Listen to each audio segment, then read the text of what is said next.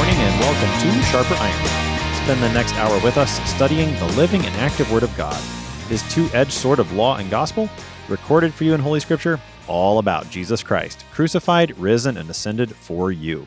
Thanks for tuning in this morning here on Worldwide KFUO. Christ for you, anytime, anywhere. I'm your host, Pastor Timothy Apple of Grace Lutheran Church in Smithville, Texas. Sharper Iron is underwritten by the Lutheran Church Extension Fund, where your investments help support the work of the Lutheran Church Missouri Synod. Visit lcef.org for more information. On this Tuesday, June 28th, we're studying Acts chapter 24, verses 1 to 27. After Paul's transfer from Jerusalem to Caesarea, his case goes before Felix, the governor. To help us sharpen our faith in Christ as we study God's Word today, we have with us regular guest, Pastor James Preuss. Pastor Preuss serves at Trinity Lutheran Church in Ottumwa, Iowa. Pastor Preuss, welcome back Thank to you. Sharp Good to be back. As we get started today, Pastor Preuss, let's talk context. What should we know as we prepare to look at Acts chapter 24 today? Well, you've already mentioned uh, that Paul has been sent to Felix. So, uh, I guess going back a few chapters, Paul goes to Jerusalem. This is something that he was talking about for quite a while. Uh, he wants to bring aid to the Christian Jews in Jerusalem. Uh, and when he gets there, he uh, has he he's brought up with the problem that there are those who are accusing him of being against the law of Moses. So he ends up paying a vow and participating in a vow for some Jews who are there. Uh, and then he goes to the temple uh, for uh, for as part of this rite. And uh, when he's there, he gets arrested. He gets brought before the tribune. He brings uh, Paul before the council when he hears that this is a religious matter. Uh, and then Paul kind of turns the two sides against each other. So within the Sanhedrin, you have the Sadducees who do not believe in angels or the resurrection or the afterlife. Uh, or the, uh, and then you, you have the Pharisees. And he says, you know, I'm really on trial here because of my belief in the resurrection of the dead, because he believes that Jesus rose from the dead. And that causes this great big conflict. Uh, so then this this splits the Sanhedrin. So it goes from having these this group that has Pharisees and Sadducees competing with each other, uh, and then it's pretty much the Sadducees uh, who, under the, the leadership of uh, High Priest Ananias, who then plan to uh, kill Paul. So you have these forty plus men who make a vow saying that they're going to not eat or drink until they kill Paul. They're going to ask to question Paul again, and then when Paul is on his way to be uh, to be interviewed again, they're going to kill him. Well, Paul's nephew hears about this and he spills the beans uh, to Paul, who then sends him to uh, to the, the tribune, uh, who then uh, sends a letter to Felix, who we meet in this chapter. And uh, in, in, in uh, the tribune's letter, his name is Claudius Lysias. in his letter, he says that you know there's no reason to put Paul to death. There's no reason even to imprison him. This is just a religious matter, uh, but his life is in danger. So he sends him to Caesarea, uh, which is about 55 miles away from Jerusalem, and he's hoping that Felix can take care of this. Felix, of course, would be of much higher rank than the tribune. The tribune is a commander of about a thousand troops, uh, and Felix is the governor of Judea. Uh, so that's what we, we pick up here. And we pretty much get a glimpse into a courtroom scene in uh, first century uh, Judea in the first and in Rome. Uh, Felix is of Greek uh, background. Uh, I read that he was actually he's thought to have been a freedman, which means that he was a slave at some point and became free. and he I mean, he has a Wikipedia page. So this isn't this is one of these things that's kind of uh, uh, neat for us Christians. That That's great. uh, this isn't some you know you you'll hear stories like in the Old Testament. They'll say, "Did David actually exist? Did this king that he defeated exist? Did this person exist?" And then you'll find uh, there'll be artifacts that say, "Well, actually, yes, uh, these kings were mentioned. Uh, this king did serve at did rule at this time." Well, uh, Felix was actually uh, governor of Judea. Let's see if I can look at the dates. from uh, 52 to 60 AD, which is also helpful for dating when this happens with Paul, because we know that he stays in custody of Felix for two years before uh, Porcius Festus uh, takes over. Uh, so we actually know when this happened. This happened in the spring mm. of of 58 AD, shortly after Pentecost. All right, so let's, with that introduction, let's take a look at the courtroom scene that we see in Caesarea in Acts chapter 24. And after five days, the high priest Ananias came down with some elders and a spokesman, one Tertullus. They laid before the governor their case against Paul. And when he had been summoned, Tertullus began to accuse him, saying, Since through you we enjoy much peace, and since by your foresight, most excellent Felix, Reforms are being made for this nation. In every way and everywhere, we accept this with all gratitude. But to detain you no further, I beg you in your kindness to hear us briefly. For we have found this man a plague, one who stirs up riots among all the Jews throughout the world and is a ringleader of the sect of the Nazarenes. He even tried to profane the temple, but we seized him. By examining him yourself, you will be able to find out from him about everything of which we accuse him. The Jews also joined in the charge, affirming that all these things were so. I'll pause there. That takes us through verse 9 of the text. That's the, the accusations against Paul. Paul will speak in his defense in the text to come. Pastor Preuss, uh, remind us of, we, we talked a little bit about Felix already. He's the one before whom this trial is taking place. Talk about the, the prosecuting side. We've got Ananias the high priest, Tertullus, and then what Tertullus says against Paul. Yeah. Uh, well, Ananias, what's interesting about this, Ananias doesn't actually really speak here. We have uh, Tertullus, and Tertullus is pretty much a hired, uh, he's a lawyer. I mean, he's he's hired to be an orator to give the case before uh, in a court, and uh, the the way he starts out, this is kind of a typical way of addressing a political figure or a judge or someone who has a, a, lot of authority. And we even see that a little bit of this. I, am not going to say it's in the same way because uh, I think the way Tertullus goes is kind of disgusting. But we, we do see this kind of language even in our Lutheran confessions, the way they speak to uh, Emperor Charles V. They, you know, they'll call him things like um, Caesar Augustus, or they'll call him invincible and things like this, and uh, calling him gracious. So you do kind of butter up the the leaders that you speak to. Uh, but what Tertullus does here, or Tertullus does here, is he lies. He, uh, I mean, he calls him most excellent uh, Felix, which, yeah, okay, you would do that for a governor. Um, but then he claims that he has made reforms to the nation that have brought peace. And then uh, after he, he he talks about all the successes that Felix has, he then brings Paul in as if Paul is now this, you know, pebble in the shoe, this uh, this uh, clog in the gears, who's messing up the success and the advancements that Felix is making, and that's just simply not true.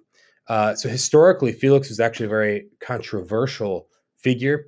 Uh, I mean, obviously, he tried to keep peace. He all tried to keep peace, but he failed, and he was eventually removed from office. And there were uh, delegates from Judea who went to Rome to complain to Emperor Nero at the time. So Nero is not emperor yet, uh, uh but uh, uh, and they, they want him to be punished. And according to Josephus, he was spared being put to death because of his brother. So his brother was an influential uh, leader in in Rome who prevented him from being put to death. Uh, but he caused actual great turmoil, and uh, he's said to be partly to blame for the Jewish revolt that happened about six years after he left office. Uh, so the idea that uh, Felix is this very successful uh, leader who is bringing peace and tranquility to Judea and now Paul is this rebel rouser who is jeopardizing the hard fought peace uh, of Felix is just simply not true. Uh, and it's really laughable. Um, yeah. Talk a little bit about what, sorry, well, go go ahead and talk a little bit about what Tertullus then says about Paul in in the ESV. Tertullus says he's a plague. Uh, go into some of those accusations Tertullus yeah, makes. I mean, this is a a plague, a pest, a troublemaker. Uh, these are different ways you could translate that word. Uh, and uh, he, he's saying that he is stirring up riots among the Jews throughout the world, and by world he means the Roman, uh, the Roman Empire. That's the the world, uh, the economy, and then uh, and then he's a ringleader of the sect of the Nazarenes. So there are a few things in here. First, around the world, I mean, this is kind of a, an interesting accusation.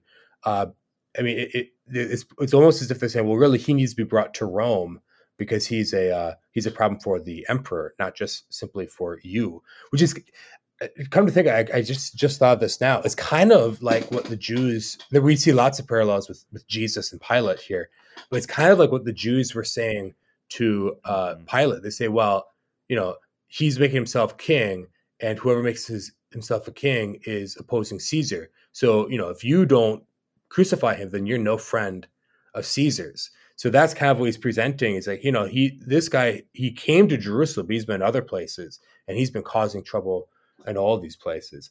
And then they say that he's a ringleader of the sect of the Nazarenes. Now, the Nazarenes are, are Christians, Jesus of Nazareth, so they're followers of Jesus of Nazareth. Well, what what trouble are the Jews or, or the Christians causing? There is they're they're a peaceful people. Um, so now there are violent things that happen, and we see this both in the Book of Acts and also in Paul's letters. He'll he'll repeat these things about the many stonings that he endured, uh, how he there there were riots, right? There were riots uh, in Ephesus. Uh, there were riots uh, where uh, where they think that he's a god because he heals someone. Uh, there there are several riots that do involve Paul being arrested and beaten and and almost killed. Uh, but it's not Paul raising a riot. It's other people who are reacting to Paul's teaching, whether it's the silversmith who's upset that people aren't going to be buying their uh, their their idols anymore, or whether it's magicians who are upset that people aren't following their uh, magician uh, their their you know pretty much devil worship and going for their uh, the spells that they make. Or whether it's someone upset that he cast out a demon from their servant, or whether it's the Jews who are just upset that he is uh, bringing people away from from their uh, from their persuasion within the the Jewish uh, background. So, and this will then again will lead to Paul's defense. It's called a sect. So, uh, when he answers, he is very swift, and it's it's just like a, a left and a right he knocks out the idea that he is some sort of a rebel rouser. He's no danger to Rome, which is actually what uh, uh, what the the Tribune said uh, that he, he, there's no reason to arrest him. There's no reason to imprison him, and he doesn't deserve death. Uh, this is just a religious matter. And then he gets into the religious matter, which Felix should actually know well of because he's married to a Jew and he is the leader of a Jewish population. Uh, and that Paul is actually a follower of of the Jewish faith. Um, he's the, the, the Nazarenes, as they're called, are not a sect. They're actually what the mainline Jewish faith should be. He follows the prophets. He follows the law. Uh, and uh, if you actually believe in the scriptures, then you will be a Christian.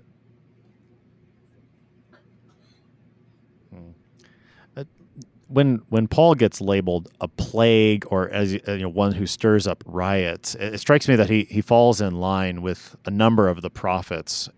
In my mind, my mind goes to the prophet yeah. Elijah, whom Ahab calls the troubler of of Israel, and and Paul faces a similar accusation. And uh, but as you pointed out, it's not the prophets and the apostles who are actually causing the trouble. They're proclaiming the word of God, and they're doing so faithfully it's those who refuse to believe God's truth. They're the ones that are actually causing the trouble. But because they don't like what's being preached, they accuse the truth of being the trouble. It, it's just amazing how it, it flip flops. And again, that you see Paul in that yeah, same line. You see lots of parallels. You'll see parallels with Paul and Jesus. You'll see parallels with Paul and the prophets. And, and we look at that. So uh, Ahab calls Elijah a troublemaker. Well, what did what did Elijah do? I mean, he caused it not to rain for three and a half years. Well, it's such a silly accusation because how can Elijah make it not rain? I mean, what God was the one who made it not rain. I mean, he just used Elijah and made, uh, to show that the words of Elijah are true. Uh, and uh, and we see this with with Paul too. I mean, did Paul cause these uh, the silversmiths and the goldsmiths to be poor because he convinced people to not buy their idols? Well, no. I mean, he's he's preaching the truth. I mean, if there were another reason for the people to not buy their idols, would they have the right to riot and then blame someone else? Uh, and, and this goes with all of these things. Paul is never violent. Uh, he never stirs up trouble. All he does is speak the truth. And people will blame the troubles that they think are a result of that on him. And then they start rioting. They resort to violence. And uh, it's and we, we see this very very well in Paul's defense. Um, he gives a time frame. I mean, he, he, really does does himself justice as a good as a good lawyer. They say that uh, he who represents himself in court has a fool for a client, and I don't think you can call Paul a fool. I think he he defends himself very well. Let's go ahead and, and, read Paul's defense then. That picks us up in the text with verse 10 now. And when the governor had nodded to him to speak, Paul replied, Knowing that for many years you have been a judge over this nation, I cheerfully make my defense. You can verify that it is not more than twelve days since I went up to worship in Jerusalem, and they did not find me disputing with anyone or stirring up a crowd, either in the temple or in the synagogues or in the city neither can they prove to you what they now bring up against me. But this I confess to you, that according to the way, which they call a sect, I worship the God of our fathers, believing everything laid down by the law and written in the prophets, having a hope in God, which these men themselves accept, that there will be a resurrection of both the just and the unjust. So I always take pains to have a clear conscience toward both God and man. Now, after several years, I came to bring alms to my nation and to present offerings. While I was doing this, they found me purified in the temple, without any crowd or tumult. But some Jews from Asia, they ought to be here before you and to make an accusation, should they have anything against me. Or else let these men themselves say what wrongdoing they found when I stood before the council. Other than this one thing, that I cried out while standing among them, it is with respect to the resurrection of the dead that I am on trial before you this day. That takes us through verse 21. That's Paul's defense. So Paul is not what how did what's the saying Pastor Preuss that you said the one who represents yeah. himself has a yeah, fool for right. a client that doesn't apply to Paul why, why doesn't it apply to well Paul? because he is uh, he's he's short and direct and truthful and he doesn't get sidetracked he he uh, addresses what he's been accused of and uh, he does it without he doesn't get caught up with you know ad hominem attacks or anything like that either against him or toward his opponent. Uh, so what's their accusation? They say well that he is a rebel rouser. He says okay well i didn't have time to be a rebel rouser. He's like it's been 12 it's been uh, 12 days uh, since i was in jerusalem and you can look at the records i mean uh, and find all the things i've done like I have an alibi for for each day. Now, what's interesting about that is we don't. I mean, we there are discussions of how you count the days. So let's see here. Is at the beginning, yeah, the beginning of this chapter it says, and after five days, the high priest Ananias came down. Uh, so we have those five days, and then we have he he gets to Jerusalem. He meets with uh, it's Peter and James, and then he does the seven days for the uh, for the the rites of purification for the vow, and then he gets arrested, and then he has the the day with the the council, and then overnight he is uh, he is brought over to Caesarea, and then there are questions of how long it would have taken him to get to Caesarea. So there are different debates. So I read one where they said that it would have been on the fifth day of his vow, and he wouldn't have finished the seventh seven days, and that's when he was arrested.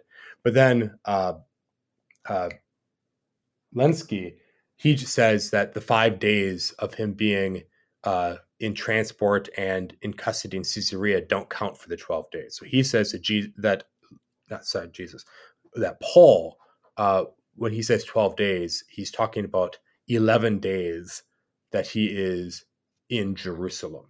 Either way, uh, that's not that's not all that important. The point is he has an alibi. He says, You can go and talk to all the people that I was with. Mm-hmm. Uh, this isn't an actual great task. And you can see that I did not cause any trouble. I didn't rebel rouse uh, or anything. And uh, uh, he didn't dispute with any crowds. He didn't stir them up, either in the temple or in the synagogue or in the city. Uh, and then he says, Neither can they prove to you what they now bring up against me. I think there he's referring to uh, him profaning the temple. And what that has to do is uh, they saw him with Trophimus, an Ephesian, uh, earlier in the day, and they claimed that he brought him into the temple. So they said he's bringing Greeks into the temple. And he says, well, they have no evidence that he did that. Well, why would Paul say they have no evidence except to say, I didn't do that. I'm innocent. So he addresses the charges against him that would make him a danger to the Roman government, because frankly, the Roman government doesn't care really about these disputes within the uh, the Jewish religion. But then what he does is he addresses the accusation that he is a sect. And he says, Well, I worship the God of our fathers, believing everything laid down by the law and written in the prophets, having a hope in God, which these men themselves accept that there will be a resurrection of both the just and the unjust. So this uh, does two things for Paul. One is it shows that, hey, l- listen, legally, what you're dealing with is an argument within the Jewish faith, which you guys have accepted. You Romans have accepted us. This is our faith. This is our teaching. Uh, and you have no reason to be concerned about what I'm now teaching because I'm not I'm not inventing a new religion that is going to uh, threaten the Roman uh, rule. Uh, this is uh, this is within the the Jewish faith. The other thing he's doing is he's opening up his opportunity to uh, to evangelize to Felix himself and to preach the gospel of Jesus Christ, who is going to judge the just and the unjust on the last day. And when I say that he's he's presenting, you know, the Nazarene religion, the Christian religion, as as the Jewish faith, I'm not saying that Christianity and Judaism are the same religion or we worship the same God. I don't want anyone to be confused by that. Uh, what I'm saying is that Christianity, the what they call the sect of the Nazarenes, is the religion of the Old Testament. We are the true followers of the prophets of the Old Testament, of Abraham, Isaac, and Jacob. We are the heirs of their faith. And uh, so that's that's the point there and then also this becomes an important uh, factor in the early christian church because you, you, if you're familiar with uh, christian persecution in the early church you'll know that what they are accused of is is atheism uh, so polycarp was a famous uh, uh, early christian bishop and martyr uh, who was killed when I believe he was 86 years old or something like that. Uh, he's accused of, of being an atheist and the he's told to renounce the atheist. So he points at the, the crowd of pagans. He says, I renounce the atheists. Uh, well, why did they call Christians atheists? Well, because they didn't worship the pagan gods. So what's interesting historically is the Jews also didn't worship the pagan gods, but they were kind of like, okay, fine, because there's a lot of history that goes around this, but they pretty much uh, uh, much of the time said to the Jews, "Okay, we're not to we're not to bother you right now. You have your cities, you have your regions, uh, and you're not to you're not to be doing the sacrifices that we tell you to do. Okay, so fine, you can worship your one God, but nobody else can. Everyone else has to worship the pagan gods. Everyone else has has to contribute. They have to pay homage. They have to offer incense when we tell you to offer incense to the emperor. So as long as the Christians were seen as just one of the Jews, they could escape uh, persecution often.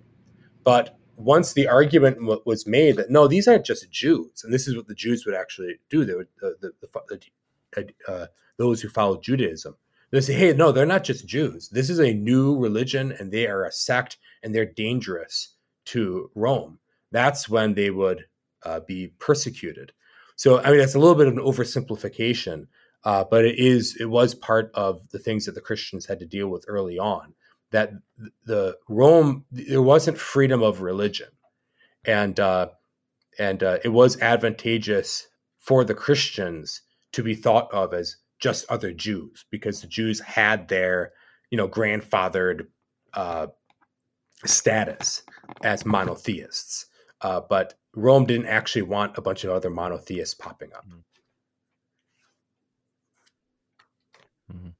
So Paul is bringing all of these facts to bear as he defends himself before Felix. We're going to pick up more of this text on the other side of the break. You're listening to Sharper Iron here on KFUO. We're talking about Acts chapter 24 with Pastor James Preuss. We'll be right back. Please stick around.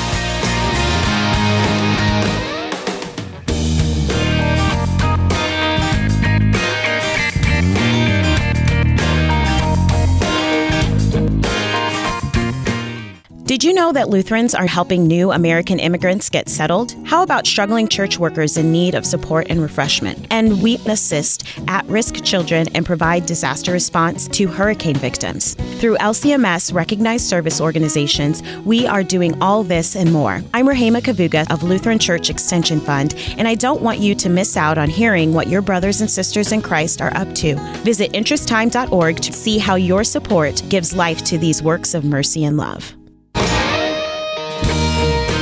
To Sharper Iron. It is Tuesday, June 28th. We're studying Acts chapter 24, verses 1 to 27 with Pastor James Preuss. He serves at Trinity Lutheran Church in Ottumwa, Iowa. Pastor Preuss, prior to the break, we were looking at Paul's defense. You made the point how Paul showed that the case that has been brought against him is there's no truth to it all. He's not done what they have said he's done. He's also opened the door for evangelizing Felix later on, as we will see in the text, by bringing up the fact that what he is preaching, what Paul is preaching, is actually the true continuation of the Old Testament and not what his opponents are bringing up, that they are the ones that are actually the sect. They're the ones who have veered off the path the Old Testament laid down. And Paul, in preaching Christ, he is the one that continues the true religion from the Old Testament. Then in verse 17, Paul picks up the account of what happened in Jerusalem again, and, and even mentions there are some people there that should be there that aren't, the Jews from Asia. How does Paul round out his defense before Felix in verses 17 right. 21? Well, I mean, this is something that uh, falls under Jewish law, but then also the Roman law as well. I mean, in Jewish law, in the Old Testament, uh, you can't charge someone or you can't find someone guilty at least without the evidence of two or three witnesses. Uh, and so no charge can be accepted except by the evidence of two or three witnesses. Uh, and that's the way it's working in Rome too. I mean, if you're going to be, if you're to be fair, it's the way it works in any uh, just court system. Uh, so you have this this professional talker, this Tertullus, and he gives these accusations, and then you have the Jews all join in in the charge. So it gives the appearance of corroborated evidence. It's kind of like what uh, the chief priest did to Jesus when they have all these different witnesses come. Of course, you know the evangelists tell us that they were conflicted in their reports, but they wanted to have the appearance of evidence where hey look at all these witnesses bearing witness and uh, just don't pay attention that you know they didn't actually they weren't actually there and that uh, they they're just saying something that they heard someone say that they, that heard they heard someone say uh, or that their witness conflicts. Well paul i mean he just says you know the people who i talked with aren't even here. So i wasn't causing a uh, uh, i wasn't causing a riot. I did talk with people but you know, the we weren't causing a fight, and those people I talked with aren't even here. Mean, they should be here accusing me, and they're not. So uh, th- this whole thing is what they call a kangaroo court. Uh, earlier in, in chapter, is chapter twenty three that they do this, where the, he's before the council. Yeah, and then he he starts talking about how he is uh, uh, that he believes in the resurrection. He sees that there are two factions here. You have the Sadducees who don't believe in the resurrection. You have the Pharisees who do believe in the res- resurrection. He says, "Hey, I I believe in the resurrection. I'm on I'm on trial here because I believe in the resurrection."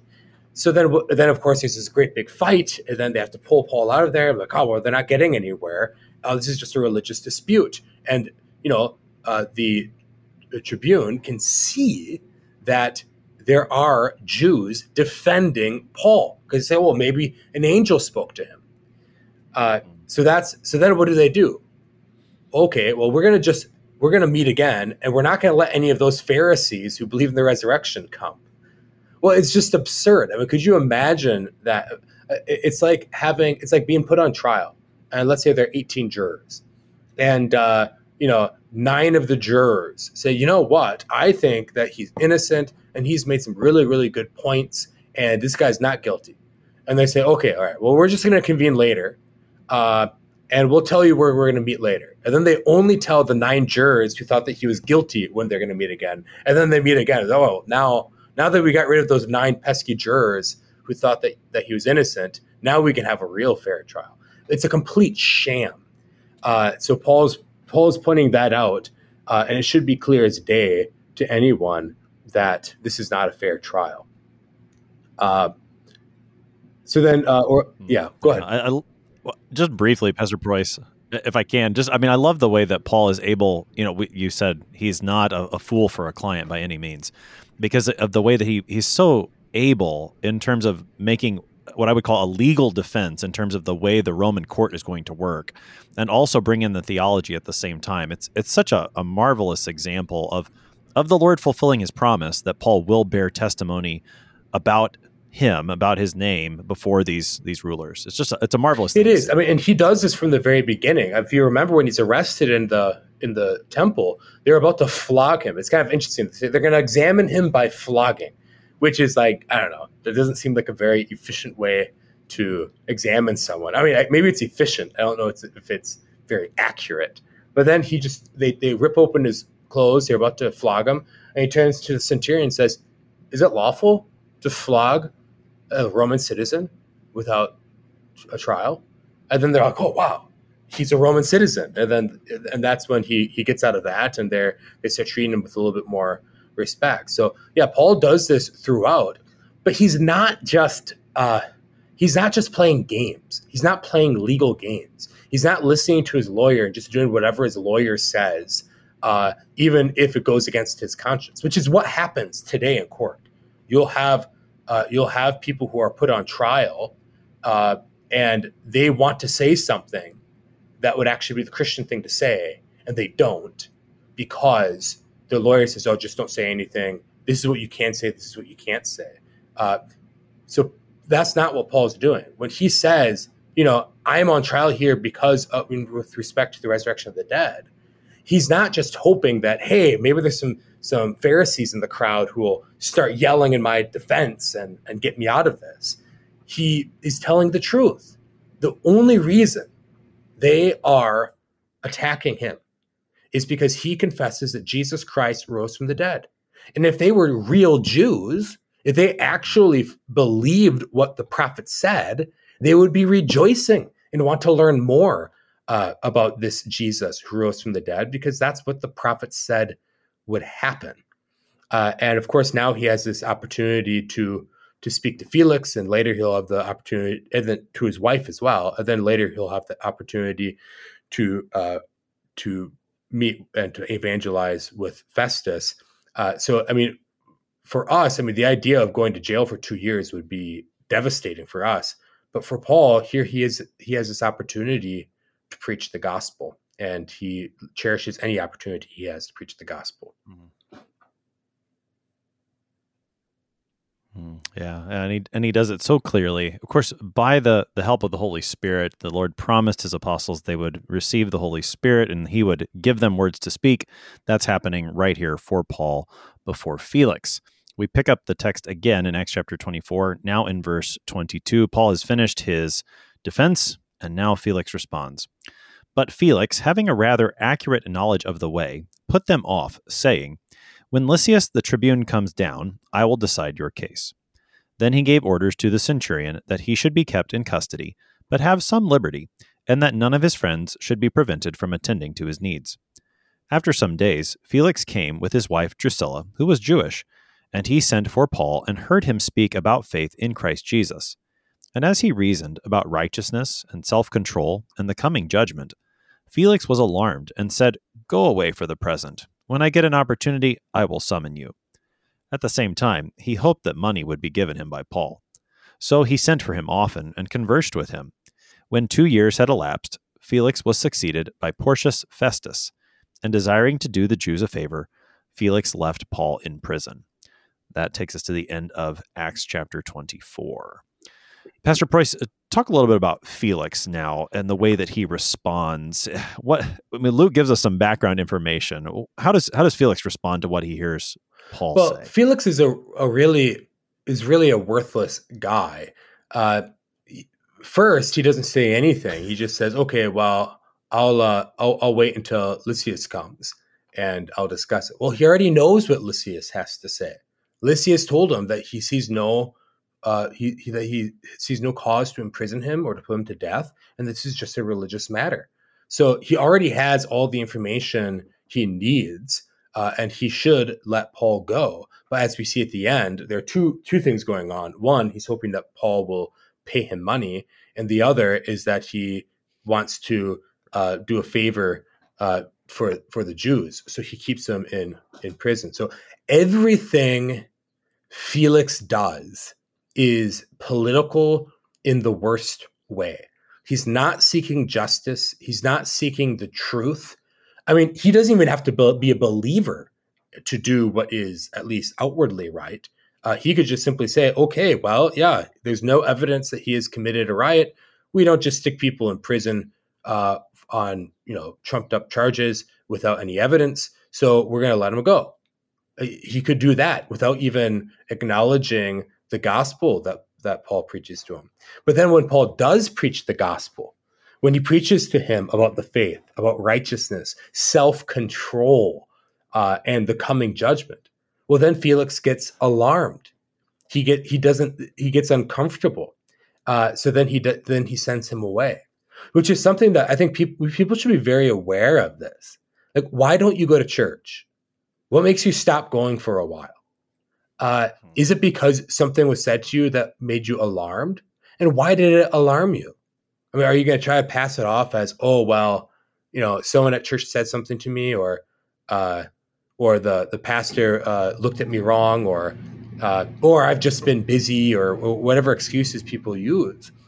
Uh, I mean, if it's something that has alarmed you because of the Word of God, then you need to confront that. You're not going to you're you're not going to have any benefit from ignoring it or pretending that it doesn't happen. But that's what Felix does. He's he's clearly has a guilty conscience.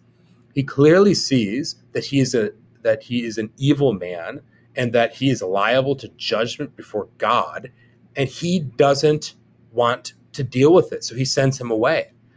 And then after his feelings are calmed down, after he's able to numb his conscience, probably with wine and and uh, flattery and other uh, and other luxuries that he enjoys as governor, then he sends him in again to talk to him, hoping that oh maybe he'll give me some money and then I can.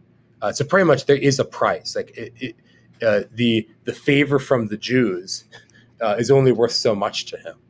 Uh, so I mean, chapter twenty four of Acts doesn't make Felix look very good. He he looks like he's greedy, he's lady lazy, he is unprincipled uh, and uh, he hears the gospel preached, and it makes him uncomfortable. So he just says, "Okay, be quiet. I don't want to hear it anymore." Mm, yeah, about the only thing that he seems to get right, or at least it seems somewhat just, is the fact that he, when he keeps Paul in prison, although as you said he shouldn't, but when he does, he at least gives him a little bit of liberty to have some of his friends come and go and, and attend to his needs. That's the, about the only yeah positive thing I think you see from Felix in this whole. And, and that seems to be the case in his imprisonment, um, both in Caesarea and in Rome. Because uh, at the end of this uh, book of Acts, he's in prison in Rome for two years, and it says he's not hindered in his in receiving people and preaching to them the word of God. And even where he is uh, imprisoned here, where does it say it? Uh, it doesn't say that he is in uh, Herod's uh, praetorium, um, or is that another another spot that he says that? That's in the in the end of chapter. Oh, end of chapter twenty three. Okay, okay. Um, well, anyway, he he. Uh, oh yeah, okay. So that's in Caesar. Is that in Caesarea then? Let's see here. Yeah. Okay. Yeah.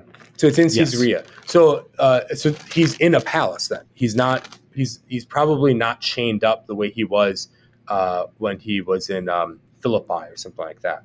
So he goes to prison lots of times and he's been put in chains lots of times. It kind of seems that this is more of a house arrest. It's kind of like a white collar uh, prison. It's like going to prison in, in Norway versus going to prison in uh, uh, in the United States. I, I, I read a, a, news article one time that in Norway, like their prisons is pretty much like going to camp, uh, and uh, it's it's not really that bad. So I don't know. all right. Okay. All right. Talk talk a little bit more about what it is that Paul says to Felix. I mean, Luke tells us that he would speak about faith in Christ Jesus, and I, you know, think that's pretty plain. But then he also says, Luke also tells us that Paul reasoned about three things: righteousness, self-control, and the coming judgment. What what are these things, uh, and what what is it about these things that are alarming Felix's conscience? Well, I think the best way to deal with this is to look at what Paul says in his epistles about these topics. So, righteousness, uh, you know, for all have sinned and fall short of the glory of God, and are justified by His grace as a gift through the redemption that is in Christ Jesus, whom God put forward as a propitiation by His blood to be received by faith. When you look at the first uh, three chapters of Romans, we see that none is righteous, no, not one. Uh, that uh, that God's wrath is come upon uh, all the ungodliness uh, and, and unrighteousness of sinners. So, uh, when you look at what what does it mean to be righteous? Well, you're either righteous by doing the works of the law, or you're righteous through faith. Well, no human being will be justified, that is, declared righteous by works of the law, since through the law comes knowledge of sin. So I think what he's doing when he starts talking about righteousness is he first is going to show uh, Felix, as he does, does in Romans chapters 1, 2, and 3, that he is not righteous. If he wants to be righteous, then he should be following the law. He should love the Lord his God with all his heart, soul, and mind. He should love his neighbor as himself. As ruler, he should be carrying out justice. He should be seeking to do what is what is right.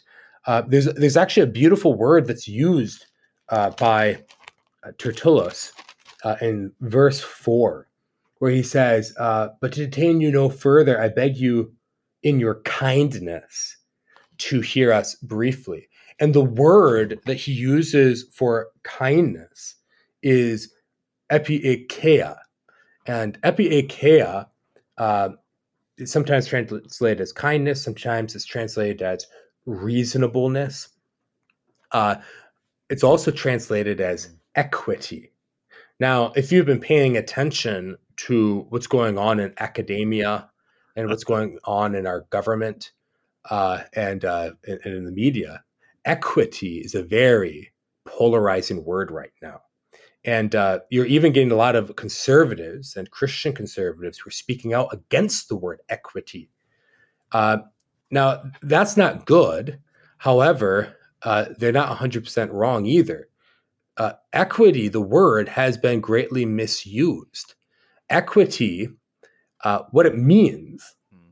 is to deal with someone with charity, with kindness. So, and this is an, equity is an important uh, attribute of a ruler that you should not simply follow the strict letter of the law, but follow the spirit of the law.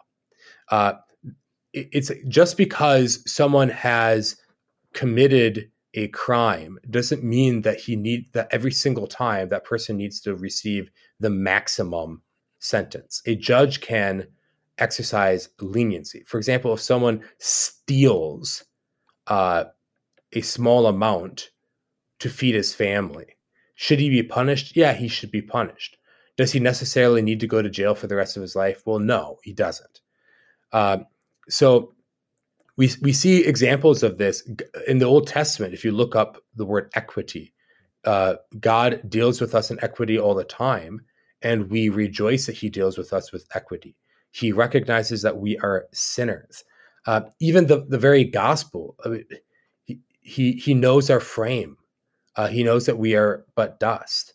Uh, this also shows His equity. So uh, Tertullus is a scoundrel, obviously, but he uses this great word, epieikeia, equity, uh, kindness, uh, which is actually something that a ruler should have. And I think what what Paul points out in his discussions with Felix is that he doesn't have that, and that actually makes him unfit to be a ruler. So, in, in today's context, I mean, equity has pretty much been used to say that if you have one person who is disadvantaged or supposedly disadvantaged because of uh, his upbringing or because of who his parents were or uh, or something like that, I have another person who is supposedly privileged because of his upbringing or because of what his parents, uh, uh who his parents were uh, or are uh, then it's the responsibility of the government or of whichever institution is uh, is is at play, whether it's a university or or or an industry, a job, or, or a business, that they should favor the one over the other. So favor the disadvantaged one over the uh, advantaged one, the privileged one, in order to give them uh, more equal uh, outcomes. So that's what is pretty much said to be what is equity today. That's not actually what the word means. The word means that you are charitable, that you're kind, that you're looking at the spirit of the law, uh, uh, and and uh, letting that guide you more than just simply the the the letter of the law. And what is the spirit of the law? Well, love is love your neighbor as yourself. Love covers a multitude of sins. Uh, every commandment is summed up in this one word love your neighbor as yourself uh, so that would be one one thing self-control uh, i guess i went i went on, on, for a bit longer than i was planning on equity uh, self-control uh, this is something that felix clearly doesn't have he is hoping that paul will give him money uh, he clearly is seeking after the passions of this of this life uh, if he is a typical you know higher class roman he is probably engaging in drunkenness and sexual morality and all of these other things that uh, Paul is now telling him, no, you actually have to control, have control of your body. Jesus says, whoever sins is a slave to sin. And uh, St. Paul teaches in his epistles that uh, that we, that we are uh, having been slaves to sin, we are set free that we may be slaves of God. So I think when he's preaching about self control, he's teaching Felix that he's a slave to his passions, which of course is going to make uh, Felix uncomfortable. And then he talks about the coming judgment. Now, this is very um, bold of, of Paul. Paul is on trial every single time he opens his mouth to Felix. The words that he say can and will be used against him in the court of law. There's no such thing as like, oh, this is off the record whatever he says to Felix is going to determine how Felix is going to decide in his case. And what does Paul do? He says, Hey, listen, Felix, you're actually not the final judge. You can be removed by uh, Caesar any day, and uh, eventually you're going to die and not be in charge anymore. But there is a judge who will never die, and that's Jesus Christ, who's risen from the dead. And he's going to judge the just and the unjust. And that's what you should be more concerned about you should be more concerned about how you will stand before Christ Jesus than how I stand before you. Now, I don't think Paul said those exact words, but if that this is the message that uh, that Felix is receiving, that uh, that there is a much greater judgment. So these are things that are going to make him uncomfortable, and the reason why he's uncomfortable with it is because he does not believe that Jesus Christ is his Savior. He doesn't recognize that the point of all of this is uh, that Jesus has come to save the whole world from their sins, not just the Jews, uh, but all people, and that includes Felix. Uh, so it's it's actually a very tragic thing. I mean, we're thinking, you know, we're following Paul. We've been following Paul since chapter mm-hmm. 13, right? Well, I guess chapter 9 is when he has his conversion, but chapter 13 is when it really just starts following Paul. Uh, and we don't want him to be in prison. I mean, we all know the end of the story, but we don't want him to be in prison. We want him to be free. Uh, but there is actually a much greater thing going on here, and this is a person's eternal soul.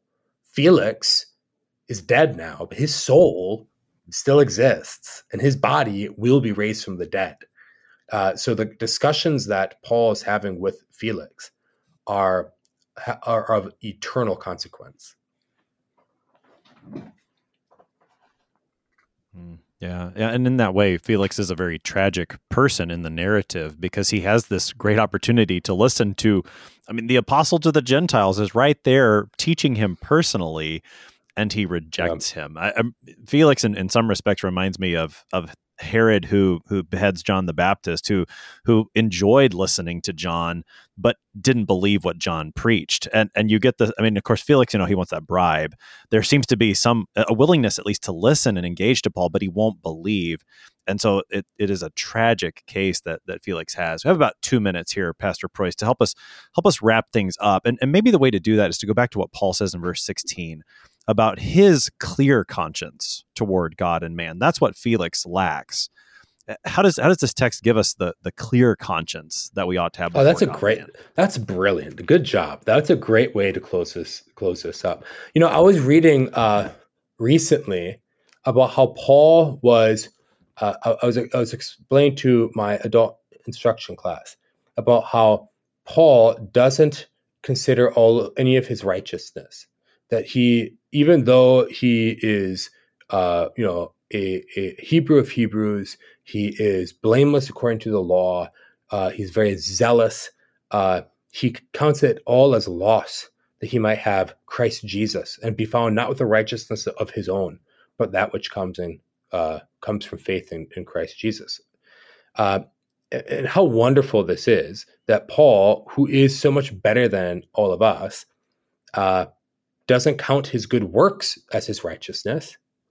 It's not the it's not he who works. The, the one who works is uh, wages are not counted as a gift, but as his due. But to the one who does not work, his faith is but believes in him who justifies the ungodly. His faith is counted as righteousness. But what's funny about this is this same Paul also says that he's the chief of sinners and that he is the worst of all the apostles because he persecuted the church and yet still he is righteous. So uh, Paul does have a good conscience. Why does he have a good conscience? It has nothing to do with himself. It has to do with Christ. Uh, he's not claiming himself to be better uh, than than anyone. Uh, what he is claiming is that his confession is true, and that he is he has been faithful to Christ Jesus. So I really think it's an interesting thing about Paul. On the one hand, he'll say, I am better than all of you. And yet I will throw that all away, count it as rubbish because it's no good in the eyes of God. My righteousness is Christ. And then he'll also say, I'm worse than all of you. And yet it doesn't matter because Christ Jesus is my righteousness. And that clear conscience, that righteousness that is not his own, but is given to him by Christ, uh, which which Christ gave to him uh, even when he was in bloodlust, seeking to destroy Jesus's Christians. Uh, this righteousness Paul would give to Felix, and he'd give it to Ananias, and he'd give it to whomever will listen. Uh, so, yeah, that's a that's a great way to to conclude this. Uh, what's better, to be set free in a human court, but to have a guilty conscience, or to be imprisoned eh, unjustly, but to have a clear conscience before God for eternity. Uh, and I think it's it should be obvious that the latter is preferable to have a clear conscience before God. And the only thing that gives us that is Christ Jesus, who died for our sins, who rose again for us, and will indeed judge the living and the dead, and all who trust in him will enter into eternal life. Pastor James Preuss serves at Trinity Lutheran Church in Ottumwa, Iowa, helping us today with Acts chapter 24, verses 1 to 27. Pastor Preuss, thanks for being Thank our you. guest today. I am your host here on Sharper Iron, Pastor Timothy Appel of Grace Lutheran Church in Smithville, Texas. If you have any questions about Acts 24, send an email to kfuo at kfuo.org. We always love to hear from you. Thanks for spending the morning with us. Talk to you again tomorrow.